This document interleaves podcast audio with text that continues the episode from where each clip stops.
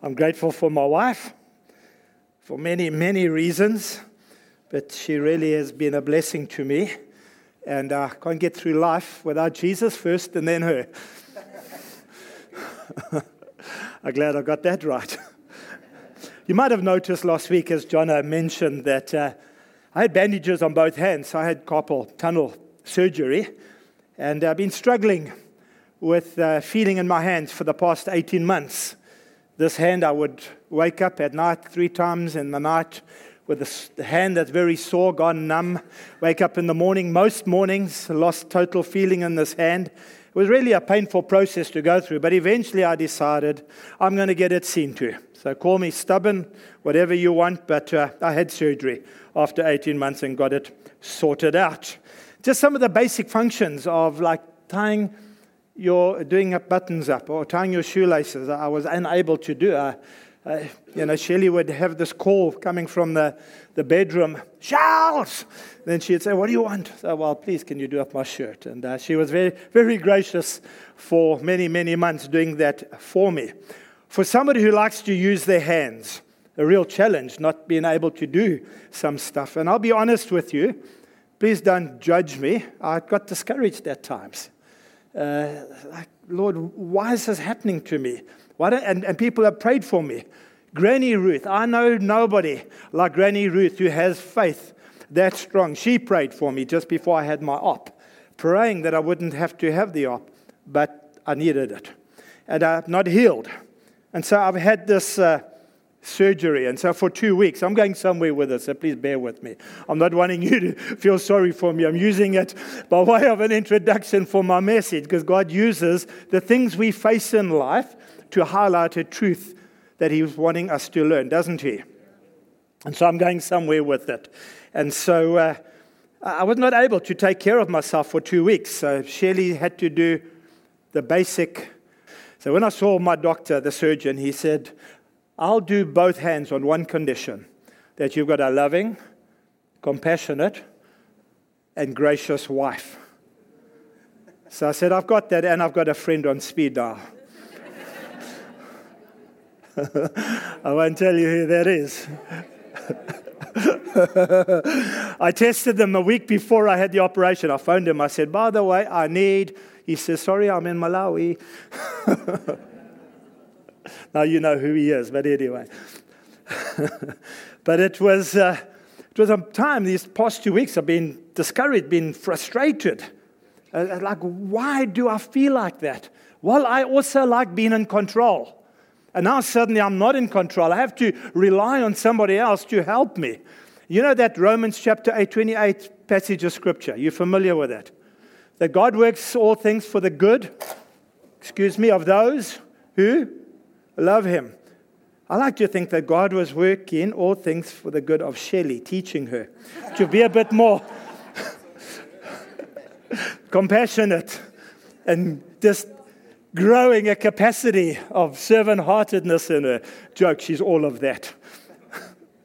but it was, in fact, teaching me also, I believe, to trust more on somebody else and not to lean on my own capacity. And there were times when I asked myself, does God really care about me? Why doesn't He heal me? He doesn't.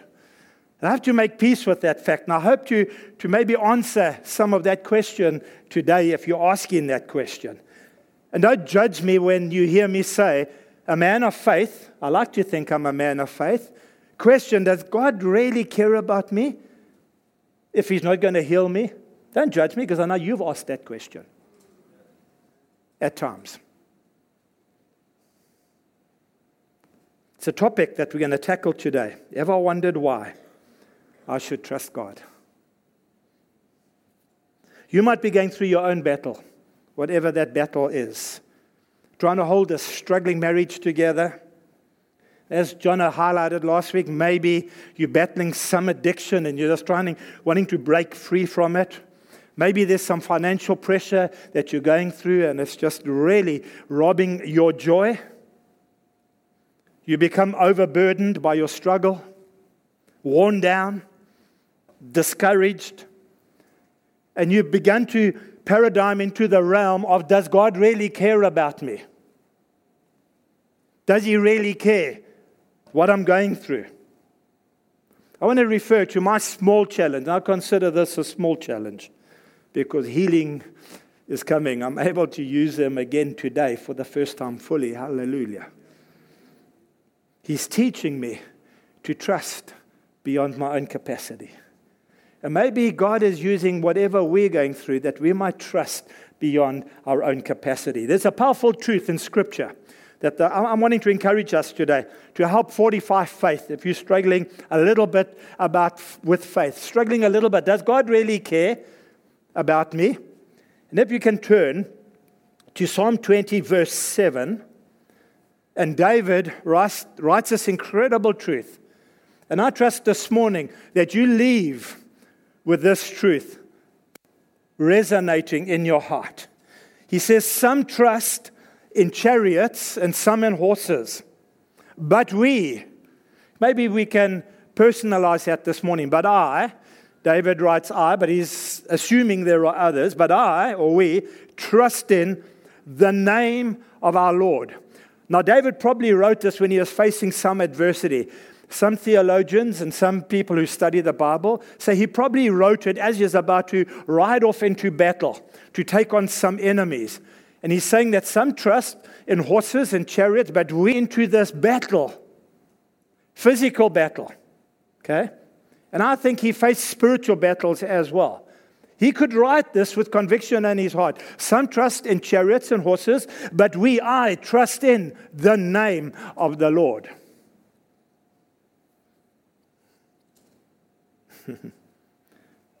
to be honest and vulnerable for a moment, at times, I've identified with the sum that David referenced to, the sum that trust in chariots and horses, maybe in what can be seen, maybe their own strength, maybe a healthy bank balance, maybe a healthy body.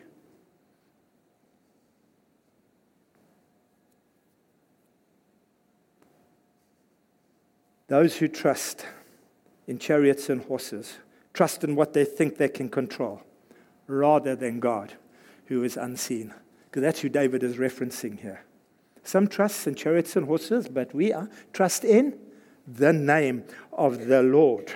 And we live our lives like this, don't we? We're honest for a moment. You have to be honest because you can't hide anything from Jesus. He knows it all.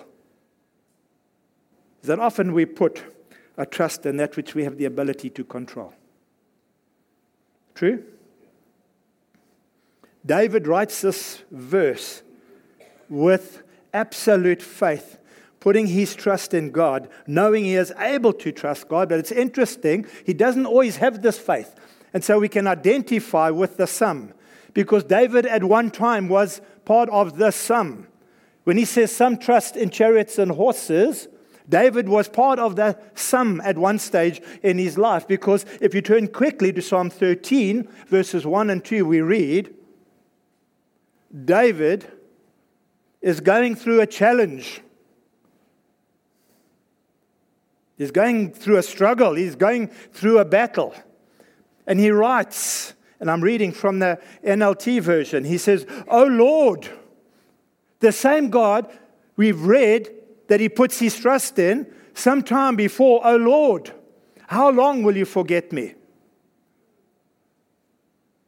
How long will you look the other way? How long must I struggle with anguish in my soul, with sorrow in my heart every day? How long will my enemy have the upper hand? I don't read anything about faith there. I just hear four questions Lord, where are you? Do you really care? And interspersed in all of those questions, there's a thread that's running through that David doubts for a moment.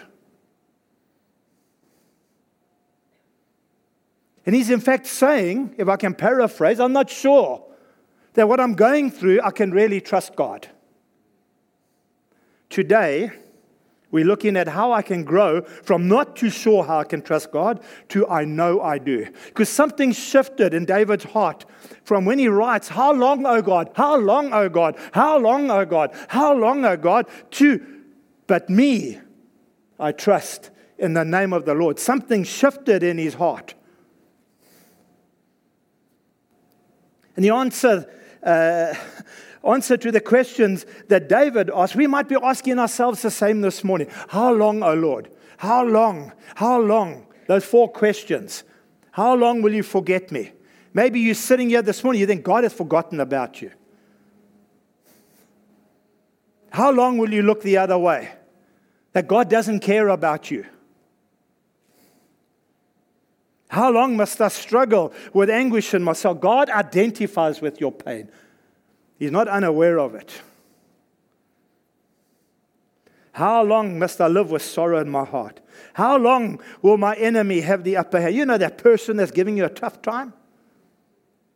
God's aware of him or her. I'm going to try and answer this question of how do we grow to trust in a God we cannot see this morning. Three steps. We'll unpack them one by one. If you take your notes, ask, pray, surrender. Ask, pray, surrender. Going to draw some lessons from Scripture. We don't go to man's experiences to teach us, do we? They might just help us navigate some stuff. But the power of God is resident and rooted in His Word. It's His Word that He blesses, not man's experience. And there's a story in the book of Mark, the Gospel according to Mark, chapter 9, of a father. I just put myself in the shoes of this father who had a son. Now I'm going to paraphrase for a moment. Mark chapter 9, you can turn there and put your finger if you're using a Bible. If you're using a device, you can just turn there. But this father, he had a son, and this father, just to give you a context, this father is desperate. Now, who's a father here who has children? Now, put your shoes on, put your shoes. It's the after effects of medication I'm taking. Put your shoes on. Who's got a son, and every day, every day of that boy's life, he's watching that boy struggle. This boy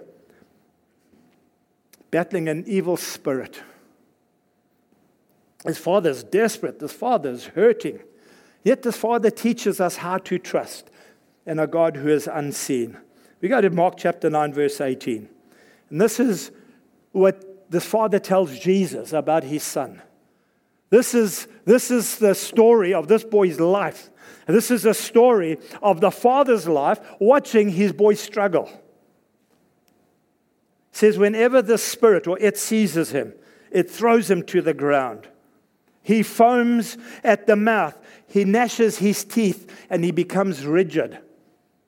In other words, he has like an epileptic fit.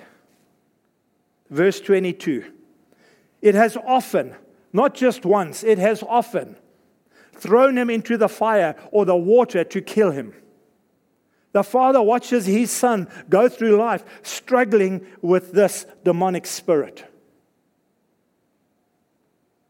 Imagine for a moment. That's why I said, put yourself in the shoes of this father. Imagine for a moment watching your son navigate life like that. And you've probably done everything you could in your own strength, according to the money that you have, according to what is available medically, to try and help him. Nothing has helped. I'm sure he would have. He wouldn't have just let his boy struggle. I'm sure he would have tried to get help for his boy. And help does arrive, by the way. A help that is beyond his control, a help that is beyond his money, a help that is beyond his capacity. Jesus arrives.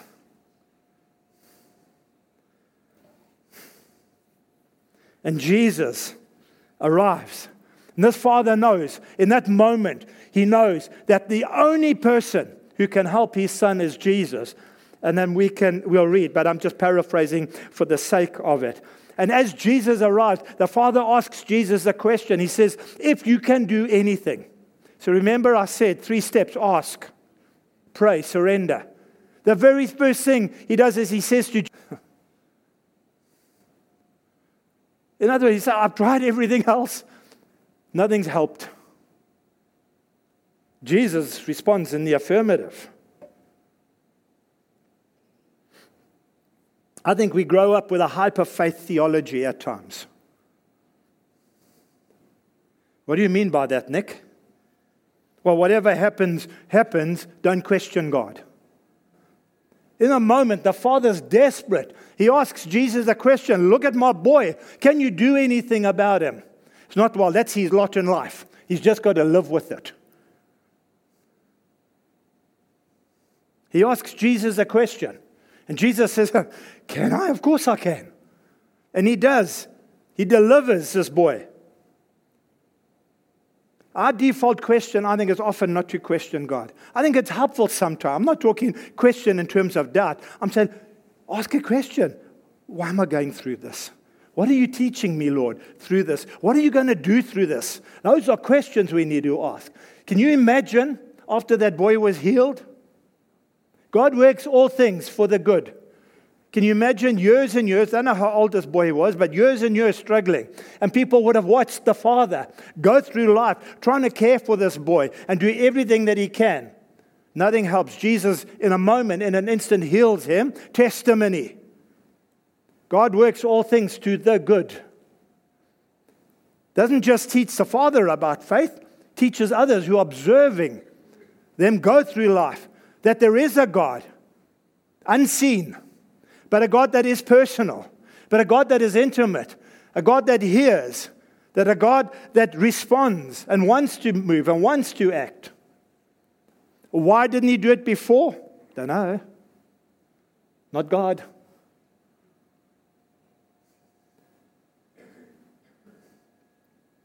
Wise man said this that God would prefer we run to him with questions rather than we run to him with run from him with doubt. God would rather or prefer we run to him with questions rather than run from him with our doubts.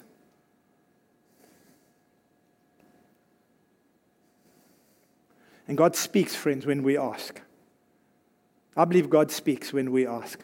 Sometimes we get so caught up on, I'm struggling. You know, that psalm that we read earlier, how long, O Lord? How long, O Lord? How long, O Lord? How long, O Lord? How, and we camp, we set up our tent around the how long, O Lord, and we f- form our theology around the how long, O Lord. But it's okay to say, How long, O Lord? But why? What? When?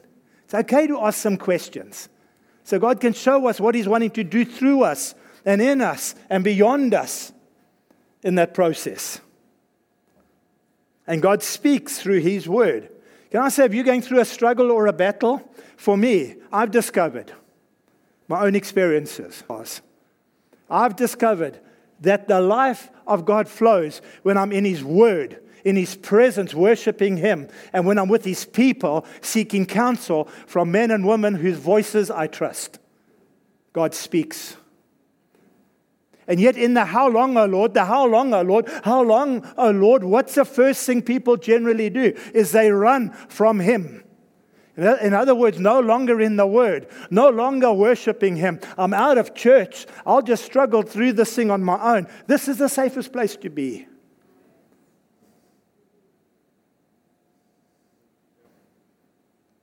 We run from, not to. When we run from, what do we still hold on to doubt. Does God really care? Does he, of course, He does. So He's just wanting you to trust Him.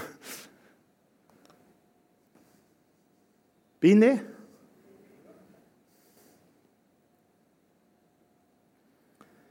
Secondly, pray. Very interesting. When you read Mark chapter 9, verse 23, you can read it now. The struggling father has a question in his heart. It's very obvious because he says to Jesus, If you're willing, can you? That can you is actually just a little bit, well, can you, Jesus?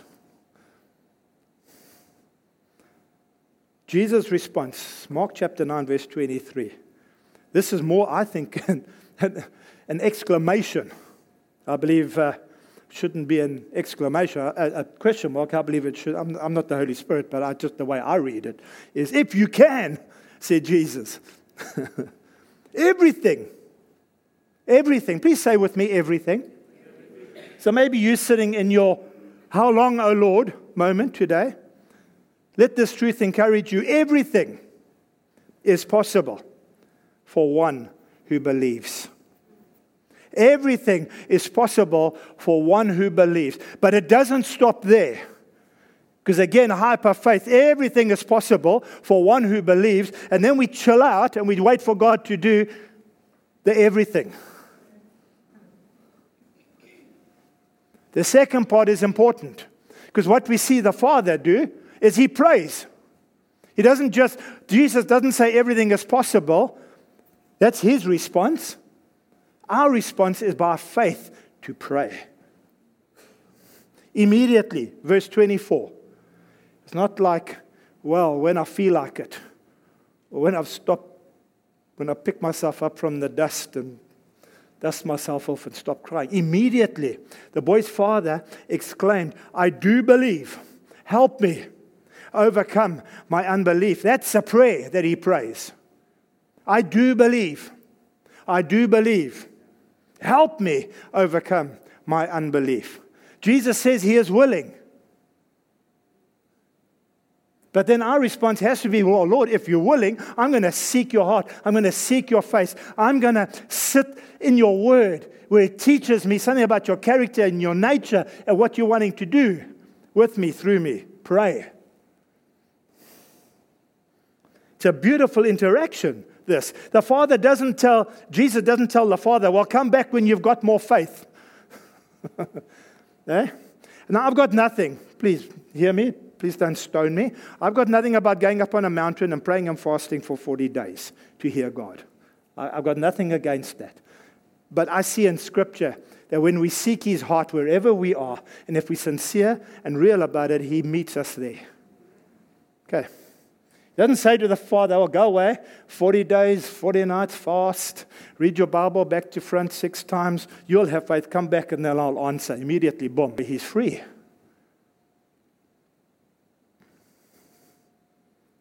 He just simply answers the dad's question. He hears his prayer and he responds by casting out this demon. And the father has moved from doubting, if you can, to trusting Jesus. It's a faith building moment. I do believe. Help me overcome my belief. And it's not, it's not once he's healed the boy, by the way. If you can, Heal my son. I do believe. Boy healed.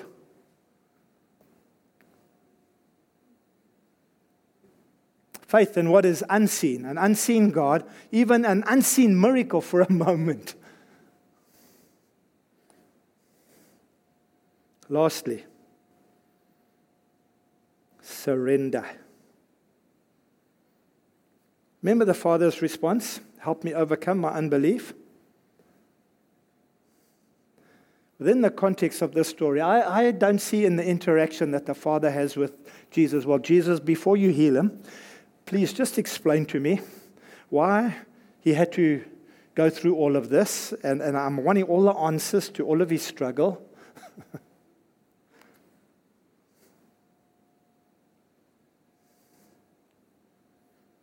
he chose to trust God even when he didn't understand why his boy was going through what he went through. Often, we want an in depth thesis for what we go through so we can make sense of every detail. Well, if, if that was so, friends, then we would box God, wouldn't we? we would be able to control him. And we, he can't be controlled because he is God, he is sovereign. He didn't ask for an explanation. This father was just happy that his son was restored to him. Proverbs chapter 3, verses 5 to 6, NIV version. Trust in the Lord. Oh Lord, how long? Oh Lord, how long? Oh Lord, how long? How long must I experience the sorrow? How long must I go through this anguish? How long must my enemy have a go at me? How long, O oh Lord? Remember? Proverbs 3, verses 5 to 6. Trust in the Lord with all your heart and lean not on your own understanding. In all your ways. Please say with me, in all our ways. Submit to Him, not submit to your circumstance. Submit to Him, and He will make your path straight. Scripture tells us here that we are not to lean on our own understanding. Why? Because our own understanding is limited. We will never have the answers to all the questions that we have for what we go through or what we see happening around us. God is God, He knows. We're not God. We're just simply those who love Him and follow Him. That side of eternity, you can ask him and he'll tell you. But for now, we don't know everything. And sometimes that's what we wrestle, and that's what brings doubt, is that we sit trying to analyze what is happening, why is it happening, what we're going through. I don't understand God. You're on God because you're letting me go through this. No, He's still God. Our understanding is limited. We will never have the answers nor the resources in ourselves for some of life's battles we face. The more we try to reason and to make sense of some things, the more confused we will become, and the more doubt will begin to manifest. I hope I can pronounce this Hebrew word properly. I um, have an Afrikaans upbringing, schooled in English, not in Hebrew. Hebrew word for trust. Trust in the Lord. Lean not on your own understanding. That word trust is batach, I think it is. I might be wrong, but if anybody is Hebrew here, you're free to come and correct me. Am I safe? okay, but that word trust, okay, in the Hebrew language, there we go, that's easier, means to stretch, to lie face down before God. It's like a word picture. So when it says trust in the Lord, lean not on your own understanding, literally, people, what they would do is they would lie down. It's, Hebrews could identify with that. You had masters and you had servants. And you had the servants who sometimes would lie down. Lie down, face down, stretched out. I'm not going to do that now because it'd be awkward for me. Before their master, say, What command? What word does my Lord, that's what they say, my Lord, not God, my Lord have for me? And so when the Bible says, trust in the Lord, lean not on your own understanding, you're not saying we lie down. Actually, what saying is that surrender to Jesus. It's representative of a servant waiting for a master's will or command.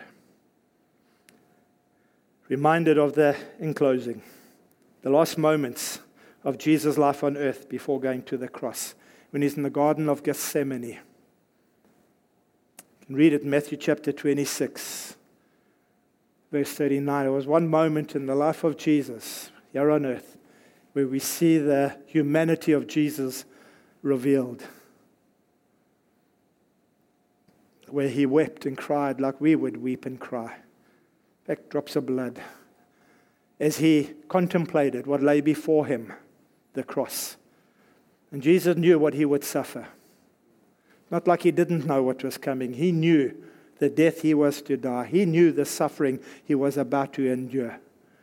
Unjustified. And he says this, chapter 26, 39, My Father.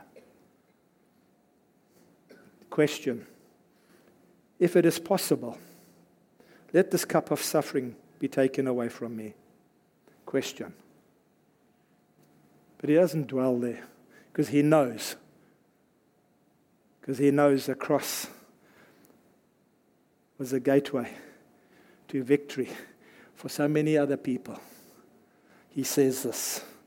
He says, Yet I want your will to be done, not mine. He understood God's plan, he understood God's purpose in suffering. He knew that what he was about to go through, what he would suffer, would be for the glory of his Father and for the liberty of all of humanity. He says, Whatever you move the cup, and we know the cup could not be removed because it was the Father's plan of which Jesus was a part of, a willing participant in that plan. And he surrenders, knowing what was lying before him. So, two things trusting God doesn't mean we always get what we want. In other words, nothing bad will ever happen to us. Life is life. There are some moments where we go through tough times. Life happens. I don't have time to unpack what that could mean, but maybe this morning, this life happens. Did I wish I never had carpal? Yes, but it happened. It happened. I tell you what, I have a greater appreciation for this special lady that I'm married to. More so now than before. Because she selflessly, lovingly, compassionately loved me through this. The most awkward moments. When we talk about not being able to do bodily functions, I leave that to your imagination. Shirley had to step in.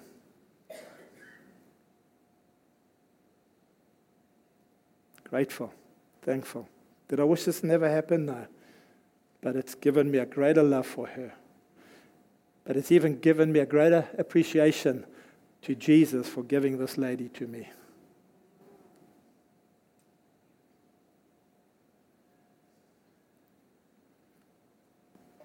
Trusting God means whatever happens, we have to believe that He loves us and He is working all, good, all things to the good for those He loves.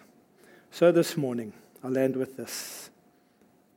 I don't know what your battle is, I don't know what your struggle is, what you're going through, but I do know this that there is a God in heaven seated upon the throne who hears the cry of every person's anguish, sees the pain of every person's sorrow.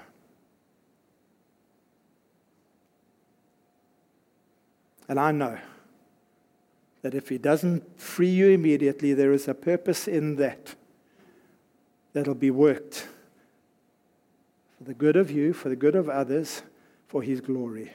I believe that with all of my heart. How long? How long? How long? Might be struggling, might be questioning God, even wondering, do I trust Him through this? May the words of David encourage you this morning, sir, ma'am. Trust in the name of the Lord our God. Ask, what are you showing me? What are you teaching me through this time? Pray. Dwell in His presence dwell in His presence. Surrender. Trust Him to work His purpose through it. Amen. Can I'll pray for us, with us? If you wouldn't mind standing, and then I'll hand over to John.